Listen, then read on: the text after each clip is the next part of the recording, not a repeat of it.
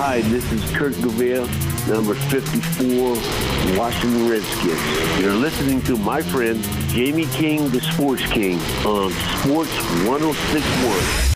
With 19 NCAA Division I sports and 84 majors, Coastal Carolina University affords student-athletes the competition and learning they crave. From FBS football to ladies volleyball, from championship baseball to ladies lacrosse, from business to theater arts, Coastal Carolina University offers a depth of learning both on the field and in the classroom. Eager ambition is a hallmark of students and faculty at Coastal Carolina University. Schedule a tour and learn more at coastal.edu. Hear ye, it's time for the Sports King Show, live on Sports 106.1, the show with scores, interviews, the hottest topics, and the biggest sports stories of the day. It's the show where you'll hear from the players that make the plays, as well as the key coaches and personnel who make it happen. All of this and live phone calls from you, the Sports King Nation. Now direct from his castle, located in an undisclosed location in the capital city of Richmond, Virginia. Let's welcome to the throne, His Highness, Jamie King, the Sports King on Sports 106.1.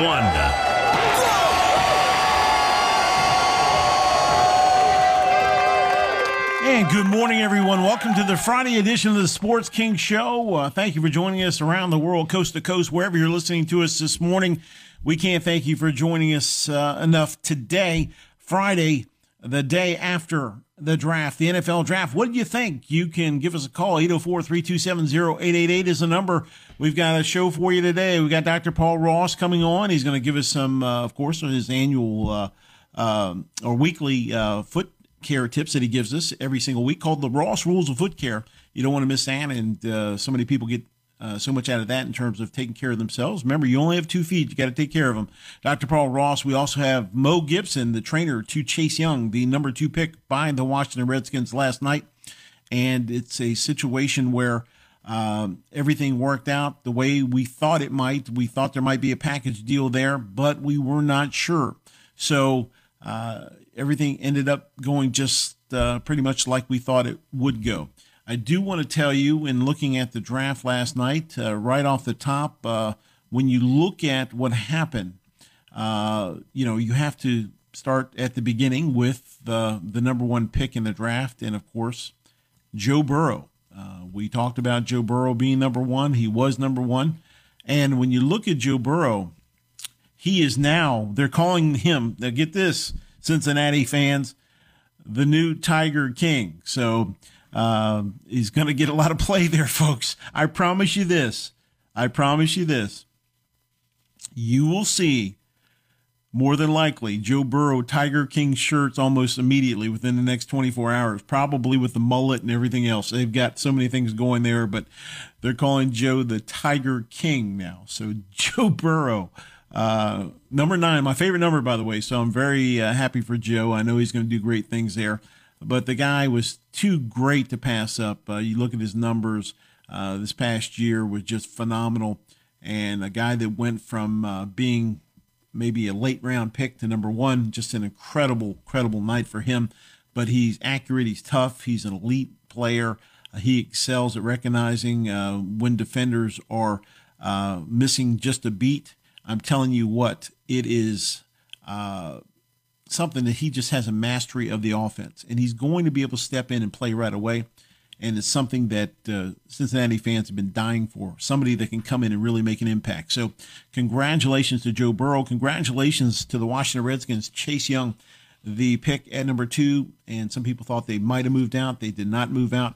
DeMatha High School's Chase Young. My son went there. I'm very proud of DeMatha and what they've done. Bill McGregor, his staff, and all of DeMatha Nation is happy today for Chase Young. Of course, went to Ohio State, and coming up at about 10:30, we've got Mo Young, the trainer for Chase Young. Mo Gibson, the trainer for Chase Young, will be our special guest coming up at 10:30. And Mo Gibson is going to talk about all of the things he did in terms of the preparation for Chase Young, in terms of getting him ready for being number 2. And I'm telling you, his workouts are great. And Chase Young is ready to become a lethal player for the Redskins. This guy is next level. We'll talk about that and so much more. And we want to start off the show welcoming our friend back. You know who he is, folks. I brag on him all the time. He changed my life. He can change yours. Dr. Paul Ross is our special guest to start off the show today. And I've got so many nicknames for him, and I've added a few, and I hope he likes this. I hope he likes these new nicknames. Bishop of Bunions, Master of the Metatarsal, the Ambassador of Ankles, the Prince of Podiatry, the Champion of the Cuneiform, and the Top Dog of the Tibia. I'm telling you, I'm working overtime on this. I feel like Chris Berman of the podiatry world, and he joins us now from Maryland. Dr. Ross, how are you doing, my friend? And how are what an introduction! Wow! How about that? I'm doing great, Jamie. Thanks, man. Thank you so much. Down here, and I know you've got your clients coming in. Everything's you've been doing everything as much as normal as possible. Talk about the challenges and talk about how things are going for you. Yeah, sure. Well, the challenges are that the office is set up in such a manner that we're able to see our patients. We've done everything in the office regarding CDC and our Virginia and Maryland state health authorities as far as what we need to do to be sure that we're keeping ourselves safe, our staff safe, and most importantly, our patients safe as well. So we are able to see patients. Those who are not able to come in, we've arranged and made available our telemedicine consults. However, as a podiatrist, most of the things that we do are actually hands-on. I don't have a robot that I can send to somebody's house to fix a problem. We can talk about it until such a point in time that they can come in. But more importantly, that we are here taking care of everybody that we need to at the moment. So folks listening, watching on Facebook Live and Sports 106.1, of course, if somebody wants to have a telemedicine consultation with you in terms of talking about their feet, if anybody out there has any foot issues, how could they go about reaching you in regards to having a telemedicine consultation with you? Because this is all new to everybody out there, and talking about somebody's feet over a video situation is all new to you as well. How could they reach you, and what do you recommend? Well, the easiest way is to just call our office. The Maryland office would be 301-656-6055. And the Virginia office is 703-451-2977. And once we are connected that way, we will create the telemedicine conference, and then we can just talk about whatever we need to talk about. We have a video. We have our audio set up. We have it set up. We need to see photographs of your feet, et cetera. We're able to do all that in our telemedicine conference. So just call the office, and we can set that up immediately. Fantastic. So, folks, if you have any issues with your feet, you can find out more about what's ailing you by this telemedicine conference he's talking about. So reach out to Dr. Ross, 301-656-6055, or the Virginia office, 703-451-2977. And Dr. Ross, the thing that I've always loved about what he does to help you in terms of any foot issue you have, same thing he did for me, was being a football coach, I love planning. I love game planning. And the one thing about Dr. Ross is he does individualized plans for you. So he'll sit there and do the x-rays and then go in and talk to you. And sometimes when doctors talk to you, it's like you're in the other room and they don't really care that you're there. But he sits there and makes sure there's eye contact and he's talking to you, make sure you get every aspect. So when you leave his office, you feel like, man, I'm with him on this. I know what he's talking about. I know that he has my best interest, and I know that we're on the same page. Because when I left and I had surgery, I basically said to him when I left, I want to get this done because I know what's going on now. And I was completely on the same page. And that's one thing I think your patients value more than anything else is the fact that you're so inclusive. You make sure that we know everything before we leave. And it's not like you drive down the road and you're like, I wonder what he meant about this or that. Everybody knows because he wants to make sure before you leave the office, you are fully in tune with the procedure and what's ahead. And Dr. Ross, that game planning aspect is so vital to what you do in your office. And I know it's something you really take a lot of pride in. Oh, absolutely. I feel that, again, there are times in my life where I'm a patient and I go to my doctor and I have lots of questions. And I would love if that doctor would be able to have me leave the office and not have any more questions, that he is so in tune to what's going on. He can understand what I'm trying to have alleviated. He reads my mind as to what my concerns are. So I always felt like that's the way I want to take care of my patients, in that I want to anticipate every question that you might have, answer the good, answer the bad, here are options, here are things that we can do, here are things that we'd love to be able to do, but we're not capable of doing it, and here is anticipated results, and let's together figure out what's the best way to do it. No different than if you're in the red zone, and am I going to do a screen, am I going to do a pass, am I going to run, and what am I going to do? May have a trick play. Nope. So you have lots of options. And quite frankly, healthcare and what we do, there are lots of options. So there isn't always just one answer. So we always like to weigh our options, our best results as a result, and then go forward. The only thing I tease Dr. Ross about is he's a former referee. So, you know, sometimes he gets it wrong. No, I'm just kidding. Because I always say those referees, come on, man. What are you doing? Keep that flag in your pocket. But anyway, he's seen over 180,000 patients. Folks, think about that for a minute. That's like Cal Ripken type numbers. 180,000 patients have come through his office that he's worked with. And over all the years, my biggest question for you, and I continue to ask, you have a brightness and a cheerfulness about every patient that walks through that door. I don't know if you have anything in 180,000. You can still have the same positivity that you do. How do you maintain that? And, of course, now in times that are so tough for all of us, you still show up every day with the same cheerful attitude, and it's just something that's ingrained, and you talk about that and what you bring to your patients every day. Sure, Jamie. It's just having a passion for life and being blessed to find something that I love to do, seeing so many different people every day. I love the fact that my patient volume is such that, and the demographics is such that the other day was seeing a patient who was 4 months old, and right after that, seeing somebody who was 98 years old, and the entire population in between. So there's a lot of wonderful history and a lot of great karma that I get with our patients. So the joy of being around people, because I am a people person, and not seeing the same pathology day in and day out, it's just invigorating to come to the office and be able to help out in any small way I can. So quite frankly, I feel blessed that I'm able to do the things that I do. Folks, 180,000 people can't be wrong. I'm telling you, I have been such a big supporter of Dr. Ross and his practice. You can learn more about Dr. Paul Ross at his website. It's Paul Ross, DPM, DavidPaulMary.com, Paul Ross, DPM.com. And I'm telling you, if you want to see firsthand, schedule an appointment. Go sit down, talk with him about any foot issues you may have. I'm telling you, you'll feel like a new person. He did it for me. He can do it for you. And we continue to talk about the greatness of this man that's done so much in the community, and he continues to thrive. And the one thing about him is his entire practice is so forward thinking. They've got laser technology.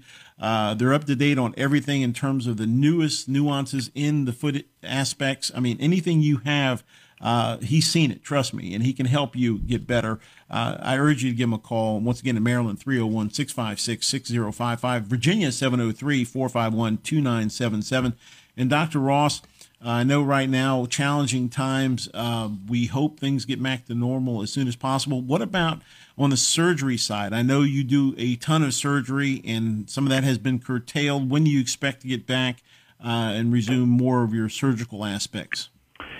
Yeah, that's a good question, Jamie, and I've had the answer, the true answer. I'd be able to give you the exact answer. The problem is that with the shelter in place, both in Virginia and in Maryland still in place, any type of elective surgeries at any of the hospitals or the ambulatory surgery centers have been put off at least for another week. Okay. We did get word from our hospitals in our area that they are considering going to start slowly reopening, and based on need is how they're going to assess what cases they're going to allow done immediately. Certainly I anticipate that'll be a very slow process to figure out which are the urgent ones that need to be done as quickly as possible. But we don't know. It's really going to be based on the science and what's going on in the state and what the state health organizations allow us to do. So hopefully that will happen shortly, but who knows when it'll be. And if you have a surgical need in terms of your foot, I'm going to tell you right now, I went to this guy, had it done. My foot looked like brand new within 2 weeks, and I'm not saying that's going to happen for everybody immediately, but I can tell you this. I dealt with a chronic issue that had bothered me, which was misdiagnosed. He found it. He fixed it. And, man, I was so blessed walking around, golfing, doing all the things, jogging, able to do that I couldn't do before. He gave me the quality of life back, and he can do the same for you. Dr. Paul Ross is amazing at what he does, and I tell you what, his surgical skills, he can do it all, and that's one thing about him. He has all the skills in the office to see you on small things, and if it becomes bigger, he can take care of you there. So from soup to nuts, A to Z, he's got it all. Today on the Sports King Show, of course, every week we have the Ross Rules of Foot Care. Today's something very dear to me because this is the cause of what happened for me. It's calluses and how they can lead to other problems. So here, without further ado, Dr. Paul Ross and what causes a callus on the Sports King Show. Thanks, Jamie. Yeah, something as simple as a callus and why you should care to us can be very simple, but can actually be quite indicative and show us a lot of underlying problems that we have to take into consideration. I mean, a callus is the buildup of extra skin on the bottom of the foot. Many calluses can cause pain, but not all of them. Some people notice a burning sensation when a fair amount of callus is formed. The two most common places for calluses are on the ball of the foot and under the second and fifth toes. When a callus forms, it means there's an unusually high pressure point or friction in this area. The pressure point or friction is most often caused by a combination of your foot structure and how your foot moves. People with flat feet, normal arches, or high arches can develop calluses. Sometimes ill-fitting shoes can be the culprits. Some people develop a high pressure point because they're compensating for pain in their knee, hip, or back. Home care of a callus should never consist of using a sharp implement. Using a pumice stone and moisturizing cream are both perfectly safe. Also, make sure your shoe size is accurate. Don't assume that your foot size hasn't changed. Shoes that are too big or too tight can lead to the formation of calluses. Our treatment for a callus is to remove the excess skin and figure out the cause of the underlying problem. Sometimes custom-designed inserts can alleviate the unusually high pressure point that has caused the condition. There are times when a surgical procedure is the best option. If you're experiencing pain on the ball of your foot, it could be from a callus. If the pain continues after trying some padding and better shoes, it would be advisable to see us. People with diabetes are most prone to a serious complication from a callus, including an open sore or ulcer, a soft tissue infection, or even a bone infection. A simple callus can become a complex problem if not addressed appropriately. We specialize in finding the cause and alleviating the pain of calluses, and we're here to serve and help you avoid any serious foot complications. So if you have a little bit of a callus and becoming a problem and are not sure what to do with it, feel free to give us a call. In our Maryland office, it's 301-656-6055. And in our Virginia office, it's 703-451-2977. Dr. Paul Ross, here to help.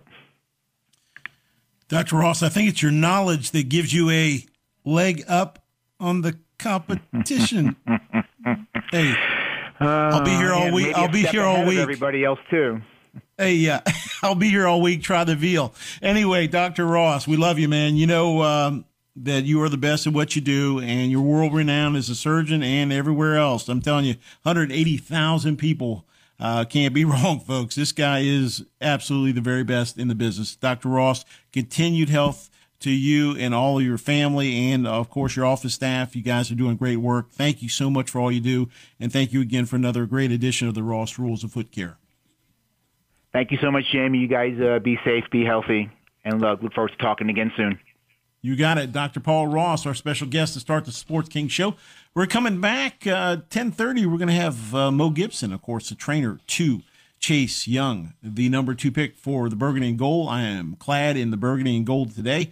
Excited about this pick. It's going to be one that's going to be a long-term success plan for my standpoint. Of course, I think the best player we've ever drafted since Sean Taylor. And think about that for a minute in terms of the talent that we now have in the Burgundy and Gold. So we're going to take a timeout. We're going to come back.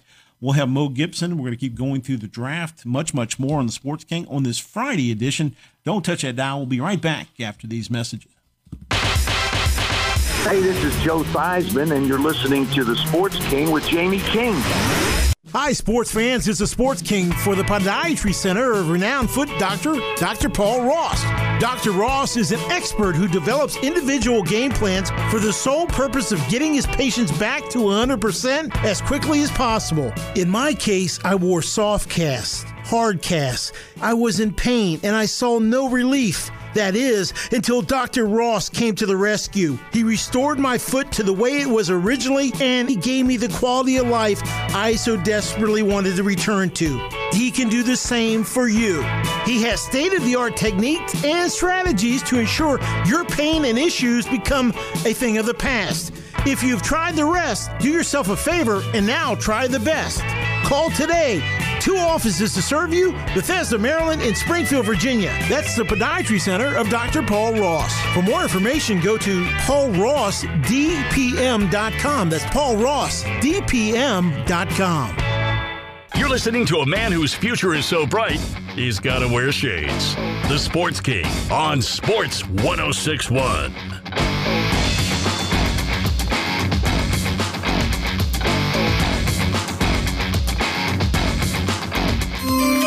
With the second pick in the 2020 NFL Draft, the Washington Redskins select Chase Young, defensive end, Ohio State. Congratulations, Chase. So that was it last night. Chase Young getting the call from the commissioner. Number 2 goes to the Washington Redskins, and it was an exciting moment for the young man from Ohio State. Of course, my son played at DeMatha. I'm so proud of DeMatha High School, and Chase Young, also DeMatha, the highest player ever to be taken from DeMatha Catholic High School. Chase Young goes last night to the Washington Redskins. What are the Skins getting? Well, he's 6'5", 264-pounder. The kid is probably the most gifted player in the entire draft, without question. He has speed off the edge, elite ability, great hands, great closing speed, power. He will have to work a little harder to get off blocks because sometimes he can get caught up in traffic. But other than that, I mean, the guy is pretty much a flawless player in terms of ability, has a strong motor, a guy that, will improve the Redskins. Folks, think about this for a minute. The Redskins were 27th in points allowed last year and yards allowed per game last year. 27th. That's almost at the very end. It sucked. It was terrible. It was abysmal. Greg Minuski, who I said, and I always felt was a very good role player for the Redskins as a linebacker. I'm going to give him his due there, but as a defensive coordinator was awful. I mean, absolutely awful. He was so bad last year, those last 4 or 5 games, 500 yards, 500 yards, 500. I mean, these were PlayStation type numbers, the defensive numbers they were giving up. It was just ridiculous. And I kept saying, what are they going to do? Change the man's key card. Don't let him into the facility anymore. He's hurting this team because anything he put out there didn't work. I mean, it was bad, just awful. But now we get Chase Young, a guy that knows how to make things happen. And now you have Montez Sweat. Montez Sweat should go through the roof in terms of performance because of the fact that you've got a guy on the other side that's going to make you look better, and he's going to push you to be better. So Montez Sweat should really step his game up because if not, he'll get forgotten. If you remember during the Redskins' heyday, you had Dexter Manley and Charles Mann, who played off each other, 2 of the greatest combination defensive ends in the history of the NFL, period.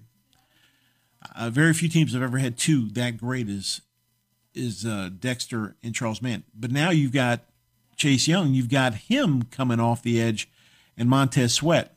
If Montez Sweat doesn't want to get left at the train station, he needs to say, I got to step my game up to play like that guy. So hopefully it's going to spur him on to some great things. And that's something that we're hopeful for as we start a new situation with Chase Young. And he's going to be a guy that is going to have instant impact in terms of his ability. We know that because the guy has been working so hard in training, of course, Gibson performance training. And Ben, I want you to get the applause going here to start this because I'm going to give this guy applause that he so richly deserves. Ladies and gentlemen, coming back to the Sports King show is Mr. Mo Gibson of Gibson Training. And tell you what, folks, he worked so hard with Chase Young and helped develop him. And we welcome Mo to the show. Mo, standing ovation for you, my man. Great job. And I know the work just gets going now, but for what you did for Chase Young last night, you probably had to have a beverage or sit back and smile and say to yourself, mission accomplished, at least the first part of the mission accomplished to get him there. How are you feeling today? I'm feeling good. I'm glad he gets to stay home. Yeah, he gets to stay home. You get to see him. He'll get to work out with you. And I talked to you earlier, and I feel this, folks. Mo Gibson, remember the name because he's also a running backs coach at DeMatha Catholic High School. But beyond that, he is emerging, and he's been doing this for some time, but he's emerging as one of the top names in the industry as far as training. So, folks, I promise you this. This is not the last top pick he's going to have in terms of top players in the draft. This guy is working and building players and athletes into superstars. So, Mo, I know you got to take a lot of joy in the fact that you're going to become a household name through this process, and you're just going to get bigger and better from a national perspective. I know you take so much pride in what you do. Talk about the plan with Chase and how it came about in terms of his development and how much he improved from the time he started to currently now being the number 2 pick. Well, I started working with Chase in high school, and at the time Chase was 6'6", 6'5", 220, like 223, 224. And I just told him when he walked in the door and we started talking about what our goals were and things like that. And I just told him, hey, Chase, I'm going to get you to probably 255 by the time you go into your freshman year at O State. And he just kind of just tapped me on the back like, yeah, all right, coach, you know. So we had this whole plan of this whole meal plan. So when he would leave school, he would do something as simple as eating 2 peanut butter jelly sandwiches on his way to the gym. So he had something in his stomach to finish the workout. Well, it got to a point where Chase started realizing, hey, I'm starting to pick up this weight. And he came in the door one day with 4 peanut butter jelly sandwiches. So I'm like, hey, Chase, why do you have 4? You're only supposed to have 2. So he like, man, listen, coach, I'm trying to rush it. I'm trying to rush the process. And I was like, no, Chase, we're not going to do that. What we're going to do is we're going to stick to the plan. Like, we also, you know, we also ran. We also did so many different drills, and some of the drills it's drills that I might do my running back when we're talking about footwork. Like, so I'll do those things, and when you look at Chase, you're looking at a guy that's 6'6", almost 270 at this point, but you're also looking at a guy that has footwork, you know, a guy that can move and things like that. Chase, all right, and to kind of give you the mindset of Chase, like he's like a strength coach's dream. Like, so right after the draft, right after he got selected, and I dopped him up and hugged him, he was like, all right, now it's time to get back to work. That's just, I mean, one of the biggest nights of your night, that's all you're thinking about is, hey, it's time to get back to work. Another night was the Wisconsin game after the 4 sacks. He was upset, and we talked about an hour after that game, and you look at the newspapers, you look at the TV, and everybody's praising him over the 4 sacks in that game. But he was upset that he said that he should have had 6. He said he think he could have had 2 more sacks. So he was upset about that. Chase has always been like that type of guy. He's been a guy that's always wanted to prove himself. He's a guy that's going to work hard. And he's a guy that sometimes you just got to tell him, hey, this is the day we're going to rest or we're not going to do anything. But I'm glad the Redskins got him because I'm a diehard Redskins fan, and I'm excited to see him. We're diehard Redskins fans as well, and I've followed him since I've been a young boy all the way up to now. And let me ask you this. Is it too much hype when you have people talking, saying this guy is such a transformational player and he's going to change the franchise? A lot of pressure for a young guy to come in, and everybody expects him to just be the answer to all the problems. I know it's one position, but do you feel this guy, if he stays healthy, will be a perennial All-Pro and potential Hall of Famer. So you have all those intangibles. It looks like he has every box checked in terms of his upside. Your thoughts on what he's going to bring to the NFL? I don't think any of the hype, anything like that. We have a saying, it's mute all praises. And, I mean, praises is even people that try to bring you down. It's like you mute it. I think what we're going to get from Chase is you're going to get an energetic guy. You're going to get a guy that wants to win, a guy that's going to probably study tape like no other. He's a team guy.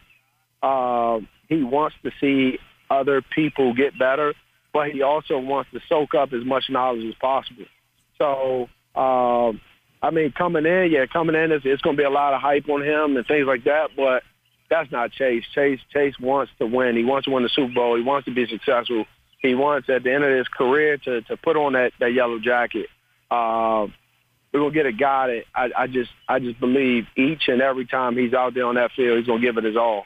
And even when he's on that sideline, he's going to give his teammates his all. Our special guest, Mo Gibson, the outstanding trainer of the number 2 pick for our Washington Redskins, Chase Young.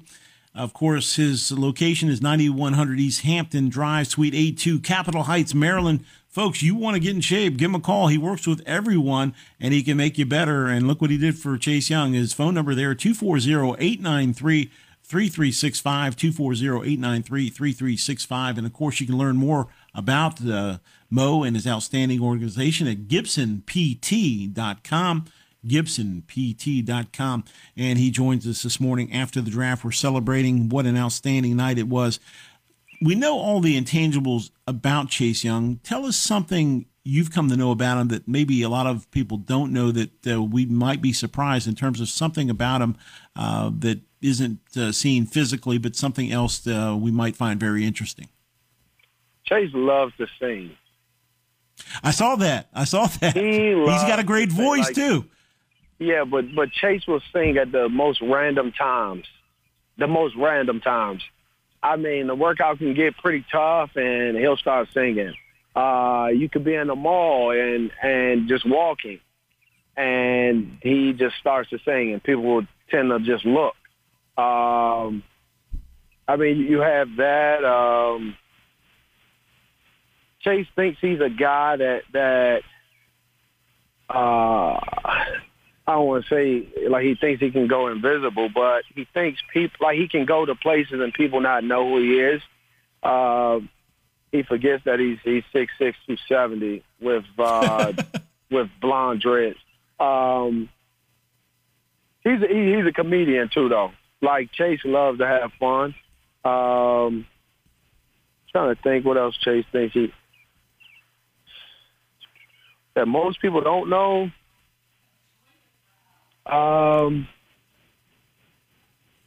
Chase is big on nutrition. Nutrition, okay. He's very big on that.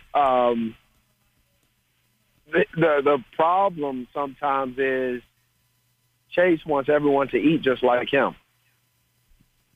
So we've had our talks and we've had our arguments or disputes where I might go to order something and say this might be the day that Chase is not going to eat chicken.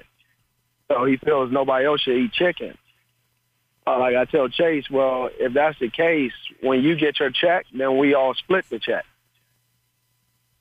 You know, we're not going to do that. Like when the Redskins sign you with that check, then we should all split it since we all going to share everything. Right. I mean, Chase is a very caring guy. But the biggest thing I think that stands out about Chase is that he just loves to sing. You can't stop him from singing. Now, I'm not a music executive by any means, and I think I know talent when I hear it. I'm telling you, and I'm not just saying this because he's a Redskins number 2 pick, but I'm telling you, I heard his voice. And many of you out there, if you can Google and look it up, Chase Young singing, he's got great tone to his voice. I'm really impressed with his voice. If he was on the show today, I'd have him maybe try some because he has a really, really good singing voice. Wouldn't it be something if he tried to cut a record? Who knows if that might happen? We'll have to keep our eyes open for that. But first things first, in terms of his ability level, I think the greatest player drafted since Sean Taylor. I've gone on record saying that. I think this will be that type of impact for the Skins. I think he'll demand double teams. If he does, it'll free up other guys. His strength is incredible.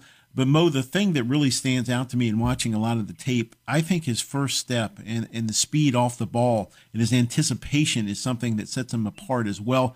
It's very rare when you see a guy that size, that fast. Is that speed scenario in terms of the overall look at his game something that really stands out to you as well? Yes. His get off is something you rarely see. Like his get off and him to be able to turn that corner as fast as he can, and his balance to me is always pretty impressive. What do you do now, Mo? You've achieved one goal, and many of you follow on Facebook Live as well as Sports 106.1. Mo Gibson, the outstanding trainer for Chase Young, the number 2 pick in the NFL draft, said moments ago that Chase Young last night, after getting drafted, the greatest moment of his life in terms of such an accomplishment. The first thing he says to Mo is, hey, we need to get back to work. The work starts now. How exciting is that? And that's refreshing. Most guys are looking to go celebrate and party and have fun. And he's looking at, hey, how can I get better? How can I continue to work? Which is a credit to you and to Chase. The plan ahead now, Mo, I know that now you've achieved one goal, getting him ready for the season, which we hope will happen on time. We hope and pray it'll happen on time. What is your plan now for the next several months to get him ready for the NFL season? What are you going to be working on the most? Right now, I mean, because we're in the situation we're in, it would be more so, and getting them ready for the season, it would be more so just speeding up the pace of the workout. Okay. So I like because you're talking about like the conditioning, you're talking about like I don't want to focus so much on strength. You know, now it comes the time where we're going to do our strength, we're going to do our running, but I also want to make sure we're in good shape. I want to make sure we're doing our conditioning because I don't know when this is going to break. I don't know when he'll be allowed to start camp or, you know, it's all up in the air at this point. But I just want to make sure, like, he stays in the best shape. I think, you know, Chase is pretty good where he's at strength-wise. I think speed-wise, I definitely think he's pretty good there. But I just want to make sure that he stays, that he keeps his stamina up pretty much. Mo, we've got under a minute here. We just two quick questions. Real quick, what would be his greatest strength to you if you were to say, hey, if I had to pick that one great strength, what's his greatest strength? Greatest strength is his work ethic. Work ethic. Fantastic. What would be the area that you want to, and maybe he wants to see improve? What is there one particular area that he wants to improve in more than others? The part I would say is not being so hard on himself. Okay. Like right. There's times where after games it's like it's, you know, if he missed the tackle or he missed the sack, like he is still talking about it, or, you know, and that's something that, you know, we always talk about, that he needs to just sometimes like let it go, at least give it 24 hours, and then you kind of revisit it. Well, folks, our special guest has been Mo Gibson. You can follow Mo at gibsonpt.com. And, of course, he does amazing things. He's in Capitol Heights, Maryland. The phone number, 240-893-3365, 240-893-3365. And, once again, gibsonpt.com. You can follow Mo. You can call up there and schedule an opportunity to meet with him and look at working out yourself, because I'm telling you, this guy is a superstar, and he's rising nationally and across the entire country and the world in terms of people looking at him. And I'm telling you, he's going to be a household name because superstars are going to start flocking to this guy more and more, and they already are. But he's a guy that's going to be a leader in this industry. He already is, in my opinion, but he's just getting better. Mo, we can't thank you enough. We hope you and your family are safe. We thank you for taking time. And on a day that the Redskin fans have something to really cheer about, you're a big part of that. And thank you, and continued success. And what a great job and a major accomplishment for you guys. Thank you so much. Mo Gibson, our special guest. We're going to take a timeout. We'll be right back. You're listening to the Sports King on Sports 106.1. We'll be right back. Hi, this is Joe Beninati. You're listening to the Sports King, Jamie King, on Sports 106.1. Coastal Carolina University offers you the academic experiences you need to succeed after college. From marine science to computer science, from theater to music technology, from hospitality management to health administration, there is a place for you at Coastal Carolina University. With inspired learning opportunities in the classroom, in the field, online, and around the world, Coastal Carolina offers the opportunities to support and empower your success. Visit coastal.edu to learn more. Let's get back to the guy who said, where there's a will, there's a relative. Oh, you're listening to Sports King right here on Sports 106.1.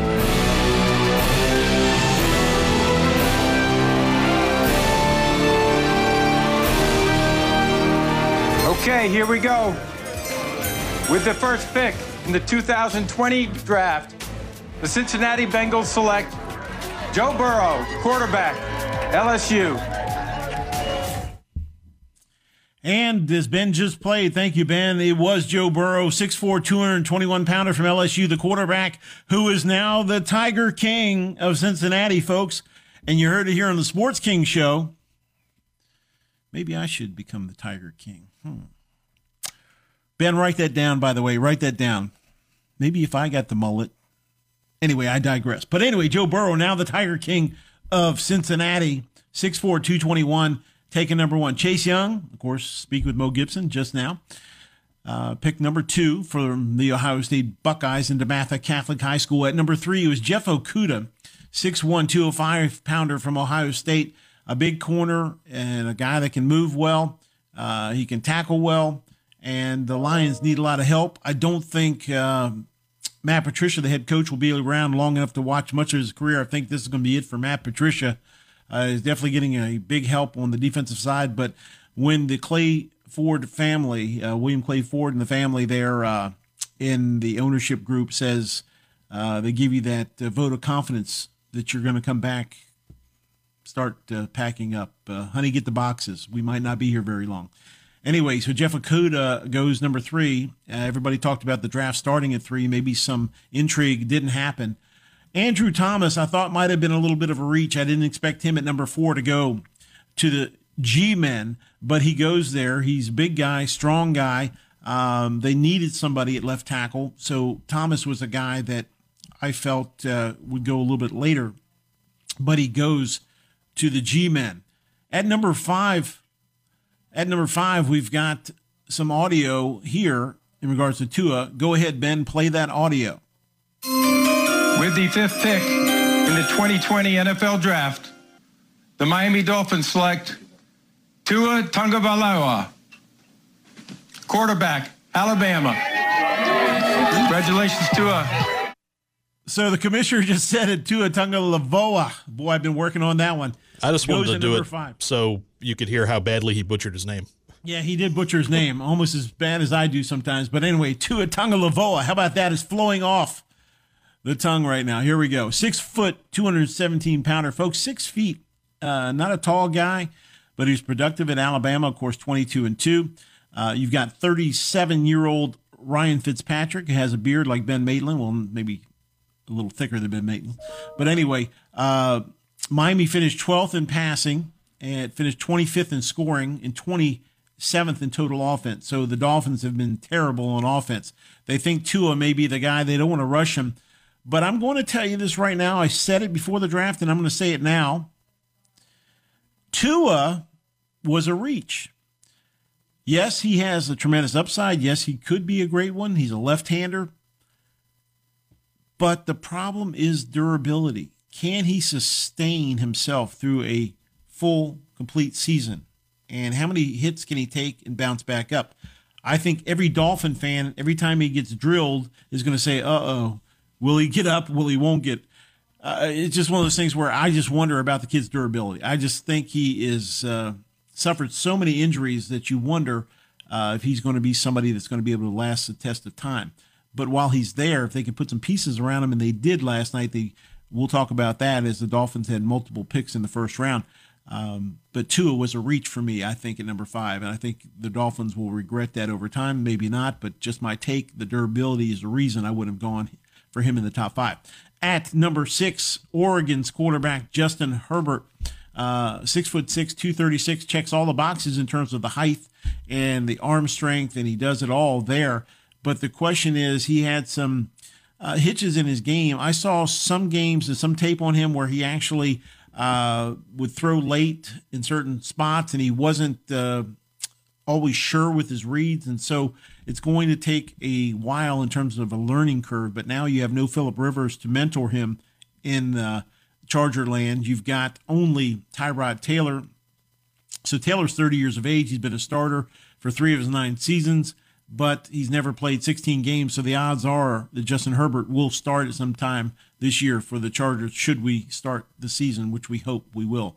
At number 7, I was surprised here. Derrick Brown, a player that I like, a very active guy, strong guy, goes here to the Panthers at number 7. And I thought it was going to be Isaiah Simmons, who I like more than Brown, but Carolina gets the number 3 player on the board and felt that this guy would be somebody that could come in and make a big difference. So he's 6'5", 326-pounder. It doesn't play like he's 326-pounder.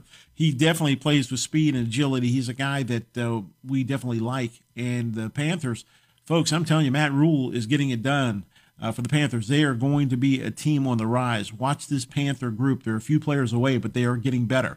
At number 8, Isaiah Simmons, the guy that I said could be one of the best players in the draft. He is totally, without question, the most versatile guy in the draft. 6'4", 238, a heat-seeking missile, a guy that has a ton of athletic ability. He can guard against tight ends. He can guard running backs out of the backfield. He has the ability to cover, the ability to rush, the ability to stop the run. He can do pretty much everything. He is like a Swiss Army knife in terms of the multitude of things he brings to the Arizona defense. So that is a huge, huge signing for them. And by the way, Cliff Kingsbury, I want to say this. We're going to go through the rest of the draft here after the top of the hour. But Cliff Kingsbury, folks, did you happen to see Cliff Kingsbury's pad?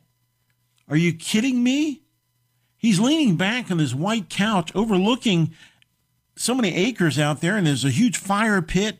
I mean, this thing looked like something out of a movie set. And I'm like, man, to be the head coach of the Arizona Cardinals right now, Cliff Kingsbury living large.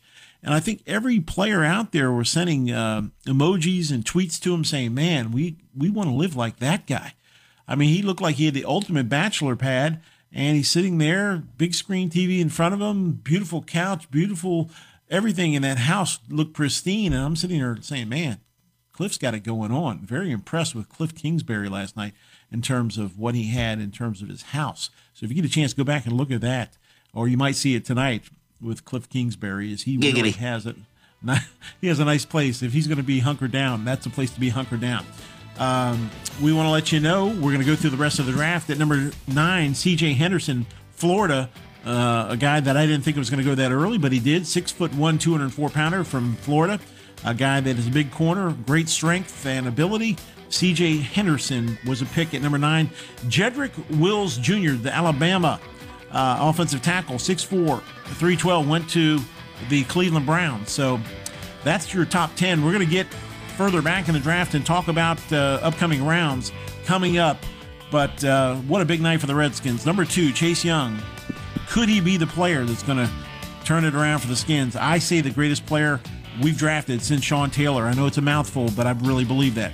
Ben Maitland's on the other side of the glass. I'm here with you on this Friday. Don't touch that dial. We'll be right back. You're listening to Sports King on Sports 106.1.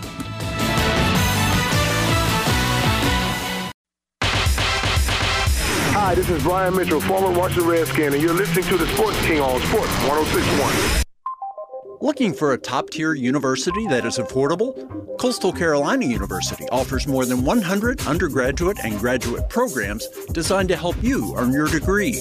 Visit coastal.edu and learn more about the Coastal commitment to student learning and student-led research. Coastal Carolina University is consistently ranked as a top best value university in the South. Visit coastal.edu to learn more and schedule your campus tour.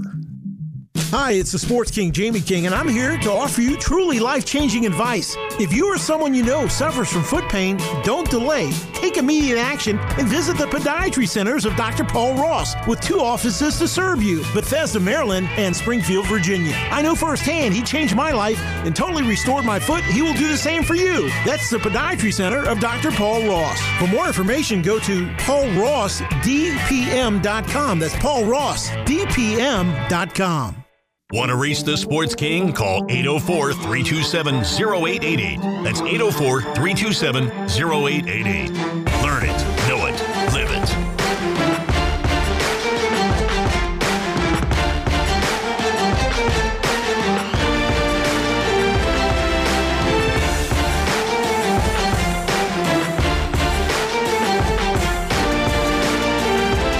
And welcome back, everyone. Friday morning around the world.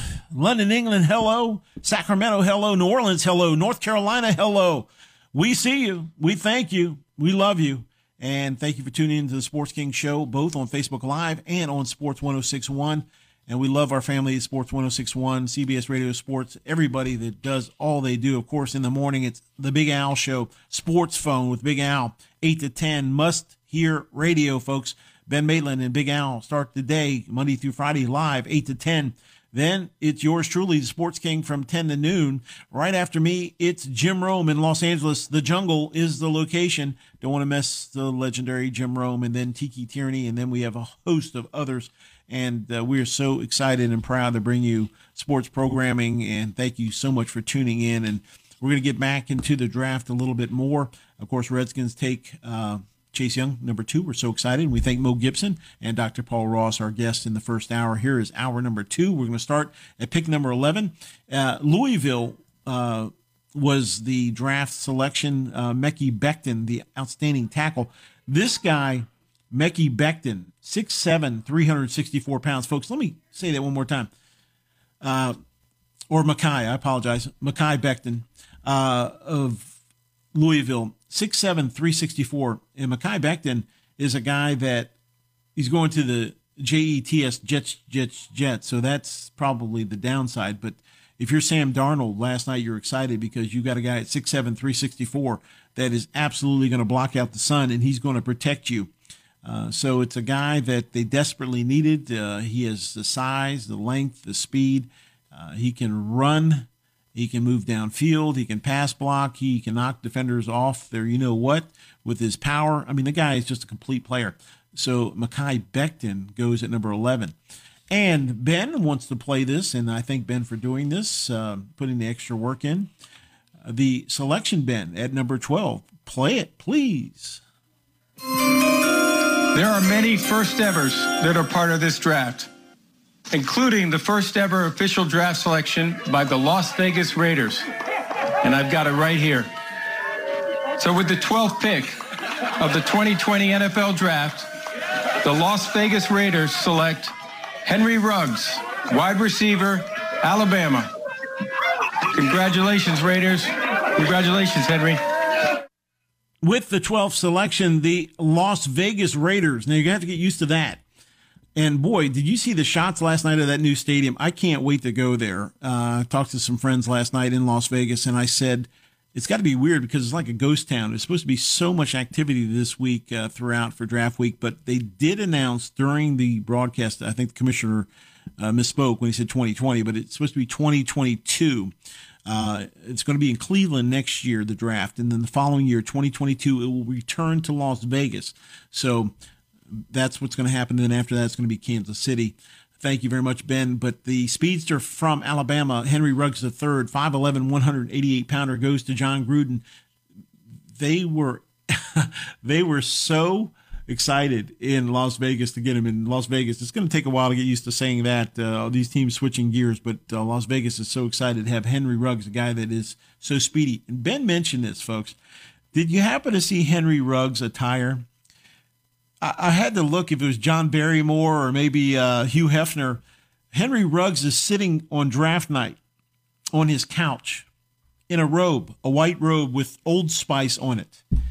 And I wondered to myself if maybe Old Spice compensated Henry Ruggs for wearing a bat. Yeah, as Ben whistles the Old Spice theme in my ear. Henry Ruggs wearing an Old Spice robe. I thought to myself, did the guy just take a shower? What's going on? Then I thought to myself, wait a minute, he's making himself comfortable in an Old Spice robe for a reason. Trust me, Old Spice sent a little check this morning to Henry Ruggs and said, thank you so much. Anyway, Ruggs is still absolutely, he is a guy that can get up. He has great vertical. He has super tough aspects to him. He can block. He can cover kicks. So the guy can return. He can do a lot of things. So look for Henry Ruggs to make an immediate impact from a speed standpoint. And trust me, he can go downtown. So they will stretch the field with Henry Ruggs III. And he was pick number 12 by the Las Vegas Raiders. At number 13, a pick I didn't see coming, but in a way I did. It made so much sense afterwards. Tristan Wirfs, 6'5", 320-pounder out of Iowa, goes to the Tampa Bay Buccaneers. And that was the first trade of the draft. Wirfs is a young guy, still very young, but in a situation in which you need to protect Tom Brady. You remember him.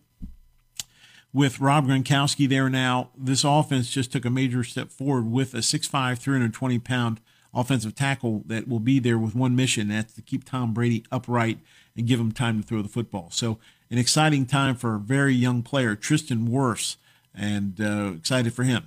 The 49ers, and I hate to see this because, man, they are just getting better and better as if they need it. They take, with the 14th pick, Javon Kinlaw from South Carolina, 6'5", 324-pounder. Kinlaw, excellent size, super long arms, a guy that can really, his reach is incredible. He can get off blocks. He knows how to locate the offensive running back, can get to the quarterback. He has great moves, great swim moves, a guy that I'm very high on in terms of his ability. So you look at the 49ers, they really helped themselves as if they needed it. They lost DeForest Buckner, but they do get Javon Kinlaw, which is a major addition to that Niners defense, and very happy were the Niners, who also moved back in the draft. We'll talk about that in a minute. The teammate of Henry Ruggs, Jerry Judy, the wide receiver, goes to the from Alabama to the Denver Broncos. John Elway, very happy about this one. You look at Judy, 6'1", 193-pounder, a guy that you're looking at probably the best route runner in the draft, a guy with a lot of speed, a guy that can get off of defenders and get that separation you need, but he has soft body, great body control, and he's a guy that knows how to make big plays. So Judy will be welcome in the Mile High area, so big pick for them. At 16, A.J. Terrell, 6'1", 195-pound cornerback, and a guy that is effective off the corner, has great speed. He can come off the edge as far as blitzes, and he knows how to close quickly. A guy that has great one-on-one skills. He's a little too, for me, when you watch film on him, he's a little too, he likes to mug people. And sometimes in the NFL, he's going to have to learn you can't put your hands on people off the ball. It's going to get flagged. So he's going to have to learn to be a little, disguise it a little more in terms of his coverage, because he has the ability, but he also likes to put his hands on people and a little bit too much. At number 17, I didn't like to see this, folks, as a Cowboy, not a fan of the Cowboys, as you know, but CeeDee Lamb, I've got to give Jerry Jones and company credit. Mike McCarthy's offense took a major leap forward. CeeDee Lamb is a great route runner. He has great hands. He has great ability after the catch. This guy can separate. And he's scary. It's one of those deals with Amari Cooper. You now have CeeDee Lamb, and that offense is taking a major step forward. So that is a major addition for the Dallas Cowboys. I hate to see it personally, but if you're a Cowboy fan, you got to give them credit. Many people talked about Jordan Love. That would have been disastrous, but the Cowboys go with a much-needed wide receiver. At number 18, it was Austin Jackson, 6'5", 322-pounder. And this guy is a tremendous player. in terms of an offensive tackle position. He's a guy that is a good pass blocker, quick enough, long. He can handle speed, rushes off the edge. He does an above-average job of setting the edge in terms of setting his hands in terms of recovering. He doesn't get beat a lot, and he played very well throughout the year. So Austin Jackson goes at number 18 to the Dolphins. It's going to help Tua, of course, a big addition there. Here's where things got a little dicey for me. I wasn't sure about this one. This was a reach. I thought Damon Arnette from Ohio State, the positional player, he's a guy that, you look at his draft grade and so forth. He's a cornerback, but he's got, size. He's got good hips. He's physical. He does well in coverage, but I thought they could have got this guy in the second round, but they went out and got him in the first round. They liked what they saw, and Jeff Okudah, of course, really helped them. And you should give Jeff Okudah a bonus because Okudah really didn't get thrown to as much, but Arnette did. And because he was on tape defending so well, it really rose his stock up. And he's 6 foot, 195-pounder. And so he goes to the Raiders of Las Vegas as well. At number 20, Kaylavon Chasen, who is a defensive end, a very active guy. He's got a great first step, great hands. He's a great pass rusher. He can set the edge, and is a guy that you want to set the edge. He's going to be somebody that is going to be a great player for Jacksonville. They need a lot of great players there, but definitely a great step there. And once again, 6'3", 254. The kid played at LSU, so he knows about the bright lights. He is a tremendous player. For the Eagles, the Birds of Philadelphia take Jalen Reagor, the wide receiver. They need wide receiver help in Philadelphia. I didn't think this was the guy they would go for. I was a big fan of Ayuk, Brandon Ayuk. I thought they would take him there, but they went for Jalen Reagor, who's a talented guy with a great leaping ability, but he's a small receiver, 5'11", 206. He's a guy that can make people miss once he gets the ball in his hands, also return, but he's a guy that I thought the Eagles would go for somebody a little bit bigger. Speaking of a little bit bigger, the next pick was number 22, Justin Jefferson from LSU, and he's moving on up. Little Jefferson, okay. Anyway, just a bit outside. Sorry, moving on up to the east side. Anyway, Justin Jefferson is the pick by the Vikings, and the Vikings happy to get Jefferson another target for Kirk Cousins, 6'1", 202-pounder from LSU. He had a great year with Joe Burrow. He teamed up. They did some great things there. But the question is for Minnesota, which I am curious about, is you look at Jefferson, and I have him as that slot guy. And right now they've got Adam Thielen. So you wonder if they're going to rotate those two or if they're going to try to move him outside. I think he's better in the slot. So watch Justin Jefferson and Adam Thielen. I think they might work in tandem because I can't see them on the field at the same time very much unless they move Jefferson to the outside. So we'll keep our eye on that. At number 23, Oklahoma, it was Kenneth Murray, of course, goes to the Chargers. And this guy is a hitting machine. He's got great burst. He's strong. He's shown flashes as a pass rusher, and he's great at spying quarterbacks. He's somebody that can really track down quarterbacks. Not a lot of quarterbacks made a lot of yards on this guy. He really is great in the spying role, and he has a great burst. 6'3", 241-pounder, and he goes to the Chargers. It was the Michigan Wolverines sending Cesar Ruiz. He gets to go to play with Drew Brees, and that's going to be exciting for him. He is a strong-built center at 6'3", 307-pounder. He has made huge improvements in blocking. He's an outstanding pass blocker, and he looks like somebody that's going to do a great job in the middle for the New Orleans Saints, Cesar Ruiz, and he was so emotional. I don't know if you saw the story, but his father, who had helped a motorist stranded on the side of the road, was hit years ago and killed, and he was very emotional last night when he got his name called. And a very sad situation there, but he dedicated his career to his father, and a great moment last night for Cesar Ruiz and his family. The guy that I wanted for Washington, a guy I wish they could have made a move for at number 25, and the Niners give him credit again. They get a defensive lineman. They also get the wide receiver I think is going to have a big impact. Brandon Ayuk, 6 foot, 205-pounder. He is a great route runner. He has a great catch radius. He tracks the ball well. He has deep skills. He can catch those little slot bubble screens and so forth and make defenders miss. Brandon Ayuk, a guy that I really, really like, and he's going to make a big impact in that Bay Area for San Francisco And next up, we've got Jordan Love audio. So let's go to that. Ben, please play it for us. The Miami Dolphins have traded the 26th pick to the Green Bay Packers. With the 26th pick in the 2020 NFL Draft, the Green Bay Packers select Jordan Love, quarterback, Utah State. You cannot be serious. Ben just played You Cannot Be Serious for our Facebook Live folks, and I'm telling you, you cannot be serious. This is the one that gets me, and I'm going to tell you why this gets me. This upset me for a number of reasons. Jordan Love is a guy that could be a second-round guy. He went in the first round. Okay, we like his size, 6'4", 224. I've talked about some of his inconsistencies. But here's the deal with the Packers, and this is where problems are going to start for the Packers. You mark my words. No one in Packerland, in the GM, head coach, nobody discussed this with Aaron Rodgers. Now, I'm not saying they had to, but I think they should have given him a little heads up and said, you know what, A-Rod, guess what? We're going to bring a guy in who's going to be your heir apparent, like you did with Brett Favre. He's not going to play right away, but he's going to learn from you. That softens a blow, and that's called respect. If you tell your incumbent that, hey, we got a guy, we're just bringing him in. He's not taking your job, but he's going to come in, learn from you, and eventually that'll be the succession plan. That at least gives somebody an opportunity to digest it a little bit. That, oh, yeah, I knew that was what they were thinking. But the word on the street is the Packers did not talk to Aaron Rodgers about this. So if I'm Aaron Rodgers, I'm a little ticked. I'm like, wait a minute, man. My career's not done. I need help. I need guys here to help me. This guy is not the guy that's going to help me. I need some wide receiver help. I need some running back help. I need some offensive line help. I need something on the offensive side of the ball to help me.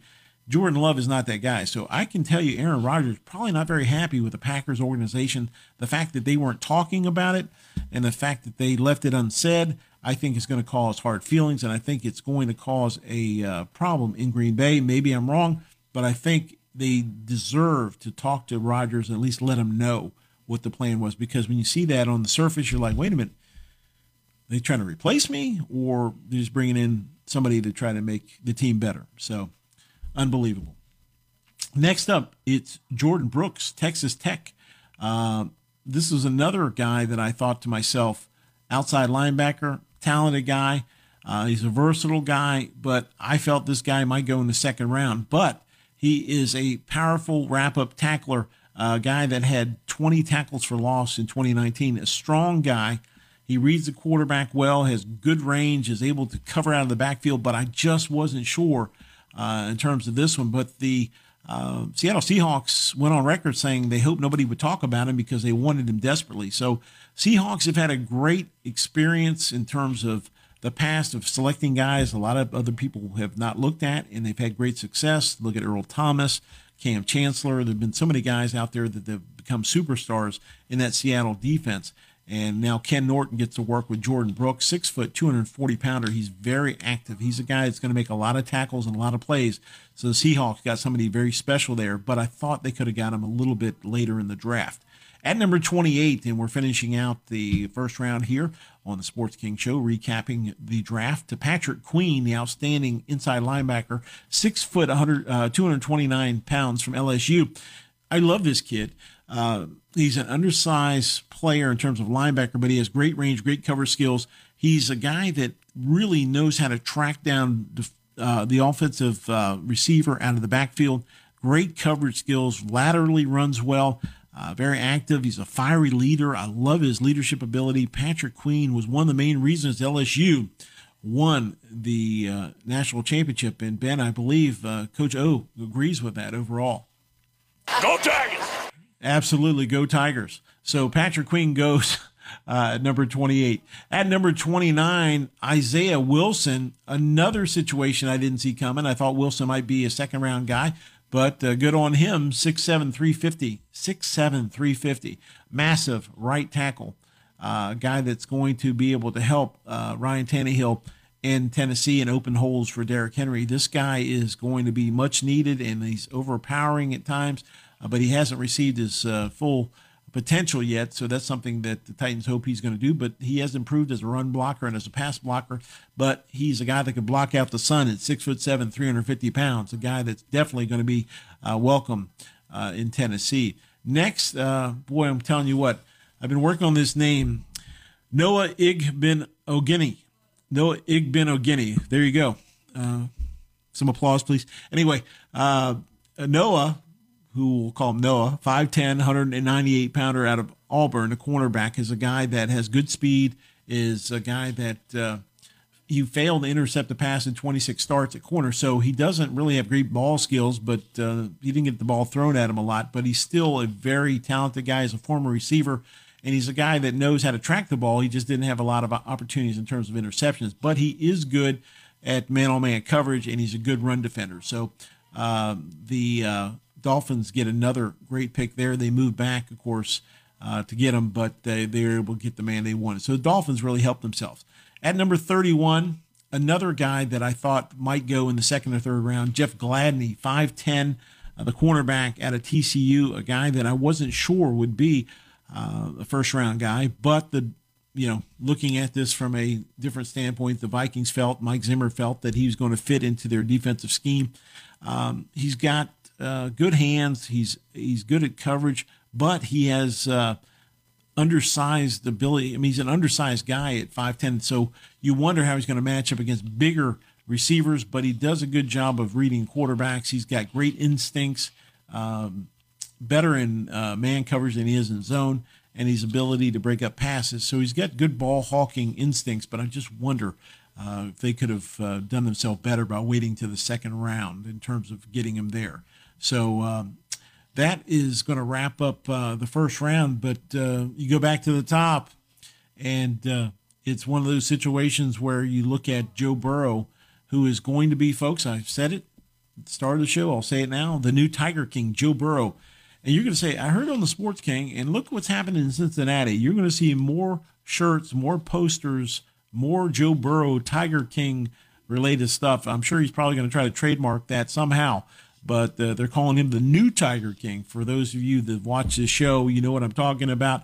And this guy, of course, there's Joe Exotic. Now there's Joe Burrow, the Tiger King. Can't make this stuff up, folks. Well, actually, we can. Anyway, so that's a look at round one. We're going to come back in the preview and look ahead to the future rounds. What will the Redskins do? Will the phone be ringing today at Redskin Park? Are they going to try to package something up to get into that second round? They don't pick till 66. We're going to talk about that and much more. You're listening to the Sports King Show on Sports 106.1. We'll be right back after these messages. Hi, this is Andre Rodden, and you're listening to my friend, Jamie King, the Sports King on Sports 106.1.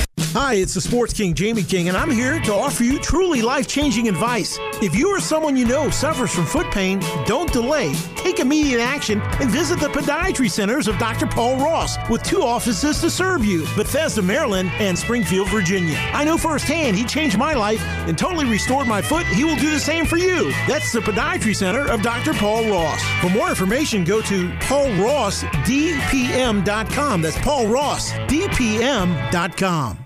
You're listening to a man whose yoga instructor asked him how flexible he was, and he replied that he couldn't do Tuesdays. It's the Sports King on Sports 106.1.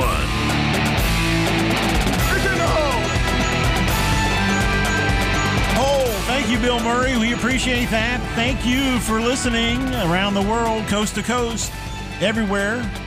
Facebook Live, as well as all of the places out there. Folks, I want to hats off. London, England, hello. Faulkner family, hello. Whited family, Sacramento, California. Perry family, Stafford, Virginia. Paradiso family, North Carolina. Leora family in New Orleans. Nashville, hello. It is so great when you guys check in and say hello. It cheers us up. Cunningham family, Mississippi, we thank you all for tuning in to the Sports King Show. And we have been recapping, and I want to let you know that the last pick of the draft, we left one off, and that was the running back from Hilaire from LSU. He was last pick by the Chiefs, and he's a guy that when you look at Hilaire as far as his ability in terms of what he's going to bring to the Chiefs, you're looking at a guy that is Clyde Edwards-Hilaire is the player's name. Didn't expect him to go in the first round, but I love the kid from a first-round standpoint. The last player of round one, Clyde Edwards-Helaire, 5'7", 207 pounds. So he's going to be able to get in behind those guys on the offensive line and be able to bust it wide open. He's a great finisher. He has great balance, spins out of tackles, makes people miss, and he's a great route runner out of the backfield. So he's a guy that has a lot of ability. So that is the last pick of the first round. You're listening to Sports King on Sports 106.1, and I want to thank all of you there and all of you that have joined us today for the post-draft edition of First Round Anyway. We thank the NFL for doing a great job. And a lot of people this morning were like, well, you know, I didn't like it, but so many people have said, yes, I did like it. Here's the thing, folks. We have no choice. I mean, it's the best of a bad situation. I thought the NFL did as well as they could have under the circumstances. I loved all the TVs, the commissioner, people booing him from a virtual aspect. I thought that was funny. And I think he's come to realize that he actually gets booed even virtually. So the commissioner had a lot of fun with the fans. And folks, like I say, I think for a group of broadcasters doing something that they've never had to do before, to do it in that environment, they did a great job. I really take my hat off to them in terms of the effort. And I thought they made it interesting throughout, and a lot of player profiles. Not a lot of social distancing, though, with some of the family members. And I guess the folks have been hunkered down together. But the only person I saw with a face mask on was Dave Gettleman of the New York Giants, the GM, who had a face mask on. He was the only guy, but I watched every single minute of it. I loved it. And what I thought to start the night with Jennifer Hudson, who did a beautiful job of her rendition of a song, and then Harry Connick Jr. At the piano. And I was thinking about the talent of these people, and the fact that they took the time to cheer people up with two beautiful renditions. It was a great thing to see. And, of course, the Redskins, we found out today with our special guest, Mo Gibson, who trained Chase Young, that Chase Young, folks, remember this. Remember I told you this. Chase Young is a singer.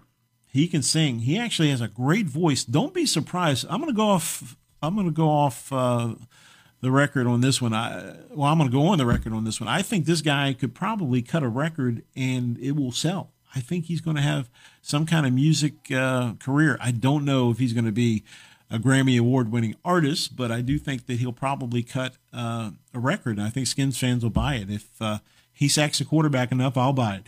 But no, we wish him the very best, of course, out of DeMatha High School, Chase Young. And so the Redskins picked at number 2. We thought they might move out of it, but they did not. Coming up tonight at 7 o'clock on ESPN and the NFL Network is going to be round number 2.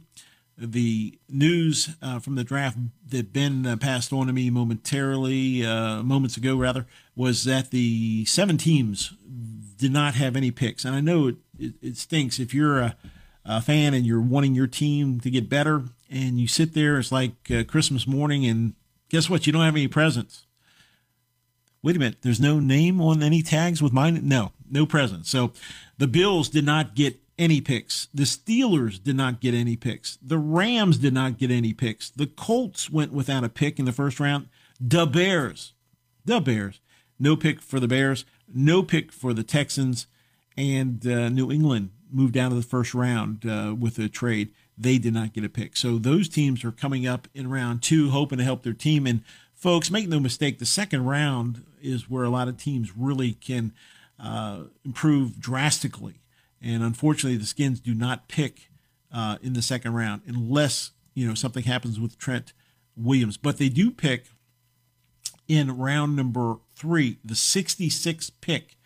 And Ben has gone on record saying that the selection at 66, from what he's hearing and from what we're hearing, is going to be Chase Claypool. And you may say, who is Chase Claypool? He is a Notre Dame wide receiver that has quite a bit of hype to him. Chase Claypool is he's from Canada. He played for Notre Dame. He's played in 3 bowl games. He's 6'4", 229 pounds. So he's got good size. He's 21 years of age. He is somebody that played in 12 games as a freshman for Notre Dame. He finished the season with 5 receptions for 81 yards that year. He also played special teams, which you would probably have to do with the Redskins. As a sophomore in 2017, he started 12 games, recording 29 receptions for 402 yards and 2 touchdowns. As a junior, Claypool started 12 of 13 games for the Irish, finishing second on the team with 50 receptions for 639 and 4 touchdowns. So you see Claypool going up. We like that. And he was the number 1 receiver for the Notre Dame Fighting Irish his senior year. 2019, he caught 66 passes for 1,037 yards and 13 touchdowns. Folks, if you catch 1,000 yards in any college season, you've really had a great year. 66 passes for Chase Claypool, a guy that has a tremendous upside. But I'm wondering, some people say, and Ralph says as well, he might play tight end at the next level. I'm going to go off on this one in a way. I don't think he's the guy. And the reason I don't is we need somebody taller with some speed. 6'4", if we get that 6'5" and a half guy, I know we talked about, Randy Moss's son, Thaddeus Moss, is a guy that I've circled as a guy, if he's there, which I don't know if he's going to be there, but if we can get that speedy guy, I want somebody, in that 6'3", 6'4" range, which he has great size, but I want somebody to be able to stretch the field and really spread them out. And right now, I don't feel, other than McLaurin, we have that home run hitter right now. And I want that guy that can go up and really, if you don't have the height, you better have the ability to get up and go get it. And so Claypool could be the pick at 66. It will be a wide receiver, folks. I promise you that. It will be a wide receiver. Could be a tight end, but more than likely he's going to be a wide receiver. We lost Jordan Reed, so now we have to fill that hole. And you keep wondering, and I had a flurry of texts this morning, and people, I love you guys because you're asking me, and I'm barely up, what's happening with tight end? What's happening? What are you going to do with tight end? I wish I had the call. I really do, because I feel it's a need, and they're asking me about Trent Williams. What's going to happen there? And I love the enthusiasm, but I was disappointed he didn't get moved last night. I'm hoping he gets moved today. Get Trent Williams out of here. Let's go. Move on. Get O.J. Howard to come in at tight end spot. If we can make that move and get him in here, we get a tight end. We've got that. Now we just have to get a couple receivers. If we can get a couple impact receivers in this draft, combined with the running attack we have, the only question I still have is Andy Dalton.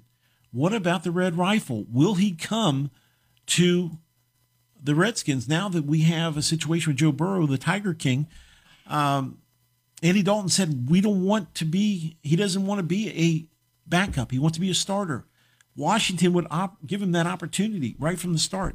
But you wonder if that's going to happen, or they're going to stand pat with the 2 guys we have. Folks, we do not have championship play at the quarterback spot. We've got 2 guys that are learning on the job. Question for you, have we had enough learning on the job? Give us a call. 804-327-0888 is the number. What's your take? 804-327-0888 is the number. And I wonder, because I just don't feel right now that we have everything we need in terms of quarterback play. I think we're filling in so many holes, but that is one that really bothers me, and that is one that I am just so unsure about. It is something that is continue to bother me as we move forward. The next question is, will we have a season? Some people are saying yes. Some people are saying no.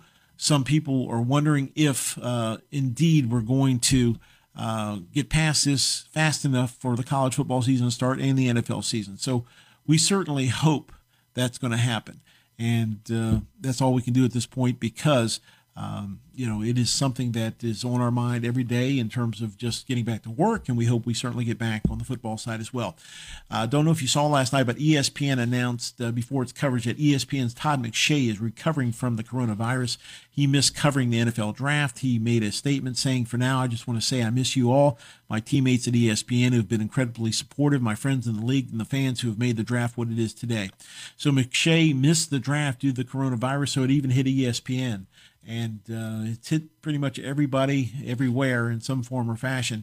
And ESPN has said that McShay will be recovering now, and they sent out their best wishes for him to return.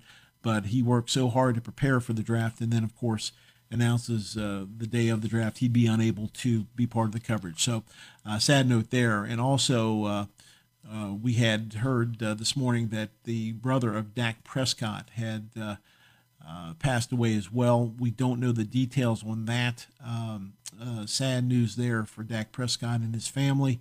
And we certainly send our condolences there as his brother passed away, and just a very sad situation. No cause of death at this point. So sad news there, but we will keep you updated here on the Sports King Show.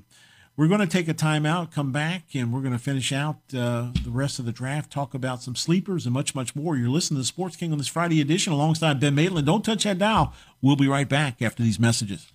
Hi, this is Andre Collins, former Washington Redskin and Super Bowl champ. You're listening to Jamie King on the Sports King, Sports 106.1.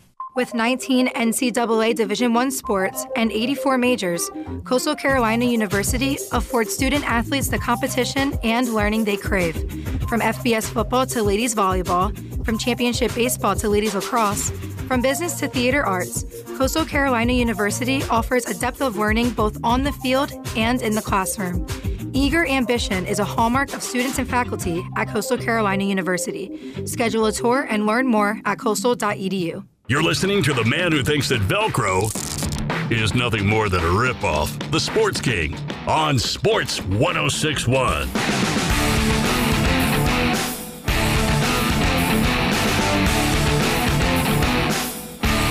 And we continue to roll on the Sports King Show. Thank you for joining us. Sports 106.1 Facebook Live. NFL Draft Recap. And we're now going to look at the best remaining players that will hear their name very shortly. Draft starts tonight, 7 o'clock. Coverage, you can hear it on Sports 106.1. Of course, great job here. It's also on ESPN, also on the NFL Network. Everybody did a great job last night in a very trying time. I hope we never, ever have to do anything virtually again. I'm virtually fed up with virtual stuff. There you go. But we're doing the best we can, so it is what it is. Okay. So we're looking at the best available players. I'm going to run through some names for you that have not been called yet, some guys that have stood out to me. You've got running backs. DeAndre Swift is a guy that many people are looking at. 5'8", 212-pound running back, explosive running back. So you wonder the Redskins, would they be looking at a guy like that? Maybe, maybe not. As Ben said, Chase Claypool may be the guy. Xavier McKinney. Safety out of Alabama is another guy people are looking at. A name that is out there that could go early tonight, Ezra Cleveland out of Boise State. Offensive tackle, 6'6", 311 pounds. Somebody's going to get this guy. He's one heck of a player. He has great strength at the point of contact. He is definitely able to get to the second level. He's a great blocker, both run and pass. And he's got shorter arms. And I think sometimes the NFL discounts you if you have short arms as a tackle because you can't extend and keep guys away. So he's been downgraded, but he should hear his name early in the second round. Defensive tackle Russ Blacklock is another guy, 6'3", 290-pounder. Defensive tackle, he's a disruptor. He's a guy that knows how to play off blocks. He can get to the quarterback. Russ Blacklock is a guy at 6'3", 290 pounds. Is a guy that burgundy and gold would look good on him as well. He's a talented guy. Somebody that didn't hear his name last night, and he's one of the most productive players in college football, J.K. Dobbins from Ohio State. He is a guy that catch out of the backfield. He's got great feet, great burst, and somebody's going to get quite a player with J.K. Dobbins. He's a player that has gone undrafted, but the running back should be moving off the board in round number 2. Another name, Antoine Winfield Jr., 5'9", 203-pounder. He's a safety, but, 5'9", he gets downgraded there, but he's a ball hawk. He's tough. He's a hard hitter. He's competitive. He's a strong player, and somebody's going to get a great player in him, but he is undersized, which is one of the knocks on him. A name Ben Maitland brought up moments ago during the commercial break to me, a surprise to him and to me, a guy I wish the Skins would work to get, T. Higgins. Remember the name, T. Higgins, 6'4", 216. Great vertical runner. And you may say, wait a minute, T. Higgins, do we want T. Higgins? Well, folks, he averaged 18.1 yards a catch. He is a playmaking machine, good vertical runner. He is an explosive route runner, a threat downfield. And once he gets the ball in his hands, it's over. He's gone. He's that type of speed. He's a guy that can make plays all over the field, but 6'4", 216 would be perfect for the Skins in terms of what he brings, but I just don't think he is going to be that guy.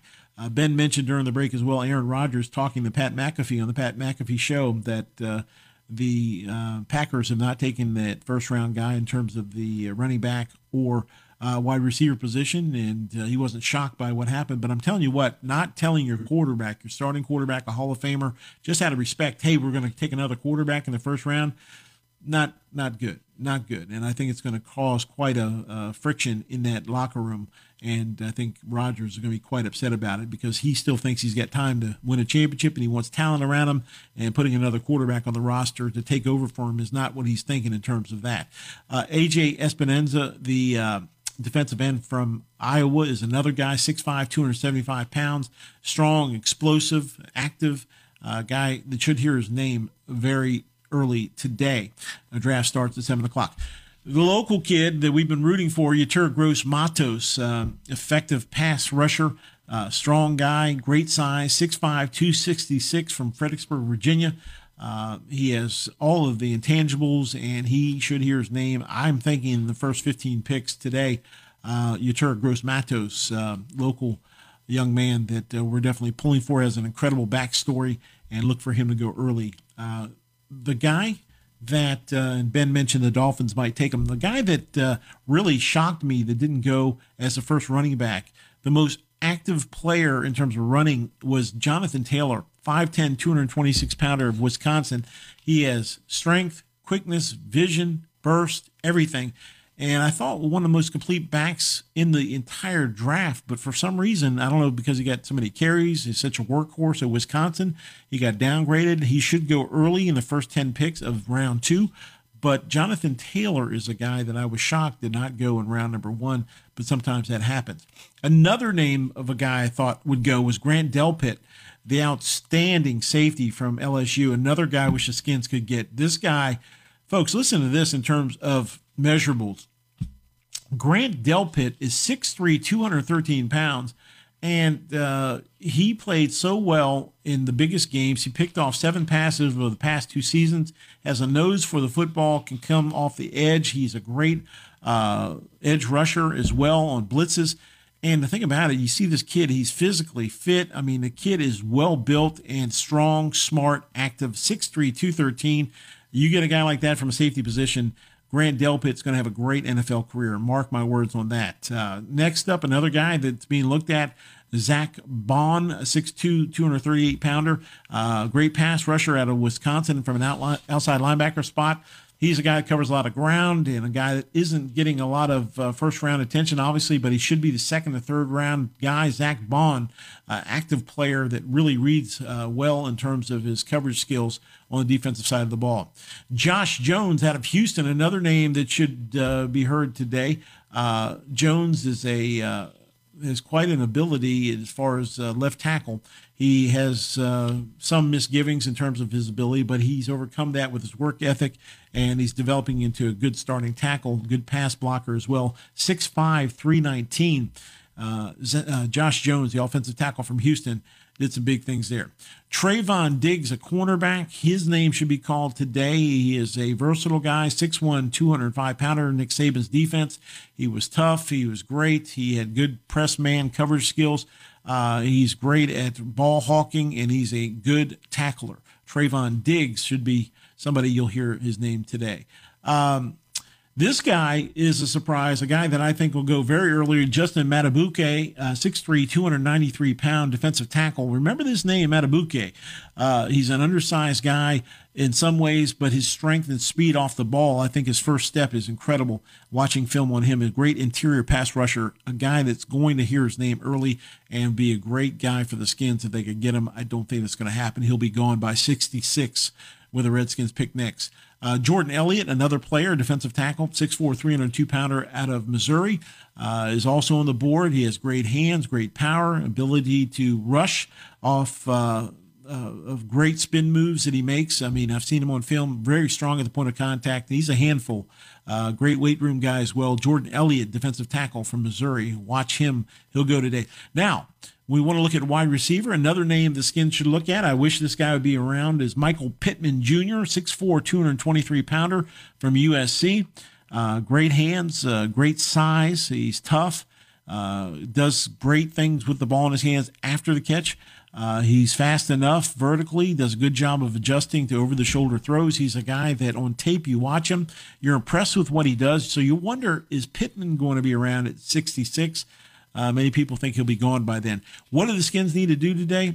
They need to try to get on that phone early and often, try to work a deal, get Trent Williams out of here. Hopefully by the time 7 o'clock comes tonight, we'll hear that Trent Williams is on the move. O.J. Howard is coming in from Tampa Bay. Trent Williams and the entire debacle with him is over. We're done with the Trent Williams saga. We don't need it anymore. We don't want it. The last thing Ron Rivera needs is a cloud hanging over our heads as far as the guy that doesn't want to be here. We only want guys that want to be here. So that's the situation. Cole Kmet is a guy, another guy you want to watch out for. He is a tight end, 6'6", 262, big hands, big body, catches the ball well, has shown flashes. You wonder if the Skins would look at him. I don't know if he's going to be around at 66, but he's a good player. But I take Thaddeus Moss as my guy. Of course, Moss coming off the foot surgery, but the son of Randy Moss had a great year at LSU. So those are just some of the names. Of course, Jake Fromm, the quarterback from Georgia, is still on the board. Logan Wilson is a guy, the inside linebacker from Wyoming, had a great year. Jalen Johnson is another guy, the cornerback. Out of Utah, 6 foot, 193 pounder, strong guy. So those are some of the names. But the big situation for the Redskins, I want you to watch this. 66, if they don't make another move today, they have got to address wide receiver. So you heard it here this morning. And when you watch this tonight, you'll say, hey, he said that this morning. They're taking tight end, wide receiver. It's going to be wide receiver. It's got to be somebody. I don't know if Chase Claypool's the answer. I do know he's somebody under consideration. He may be the guy there. But if they could get somebody else immediately to come in and help that passing attack in Washington, we need somebody that can be a playmaker, not just a guy that's out there. Lately, we've had guys, and I use this term all the time when I coach, we've got some guys offensively that couldn't play dead in a Western, and they're that bad. And right now we need guys that are performers, not guys that are just guys. And, you know, I use the term on the show all the time, he's just a guy. We don't just need guys to fill out uniforms. We need guys that when they put a uniform on can make plays and make things happen. So just my take there. But it's exciting that we got at number 2. Chase Young, a guy that could really, in my opinion, is going to be the greatest Redskin pick since Sean Taylor, the great Sean Taylor. And boy, do we miss him. But Chase Young, I think, is going to be that big a difference maker on the defensive line for the Redskins. So they had to stay there with a guy that has so much upside. And we thank Mo Gibson, our special guest in hour one, talking about the training of Chase Young and all the things he does well and all the things he might need to work on. But we did get number 2. Many people think a guy that is the best player in the draft, period. And I've gone on record saying that he definitely is. Isaiah Simmons is a guy I think is going to have a great career. Arizona got a steal there. So that's going to be interesting to see how he develops. But it all started with the Tiger King, folks. Remember, if you watch the Tiger King show, you're going to see Joe Burrow all over Cincinnati. You're going to see Tiger King, the new Tiger King with Joe Burrow with the mullet. It's going to be a thing. My producer, Ben Maitland's working on my Tiger King. I don't know how that would work. I don't know. I don't think the mullet would be good for me. So, Ben, no, not going to do it? Okay. Ben's not going to do that. So, anyway, I guess there's only one Tiger King. He's in Cincinnati now. You cannot be serious! We cannot be serious, exactly. The other Tiger King, Joe Exotic, is doing a hard time right now. And it's going to be tough for Joe Burrow for a while, too. Not as hard as Joe Exotic by any means. Anyway, folks, be kind to one another, love one another, call one another, look in on your neighbors, your friends, your family. If you can supply anybody with extra, please do. Also, donate blood if you can to the Red Cross. Dire need for that. And it was a great week with great interviews. We thank you so much from bottom of my heart for joining us on the show. And we had a great week. We look forward to having another great week next week. One step closer to where we want to be. You guys enjoy the draft tonight. Thank you for joining us on the show. For Ben Maitland, I'm the Sports King, Jamie King. And we'll see you. Thank you for joining us. Jim Rome is up next.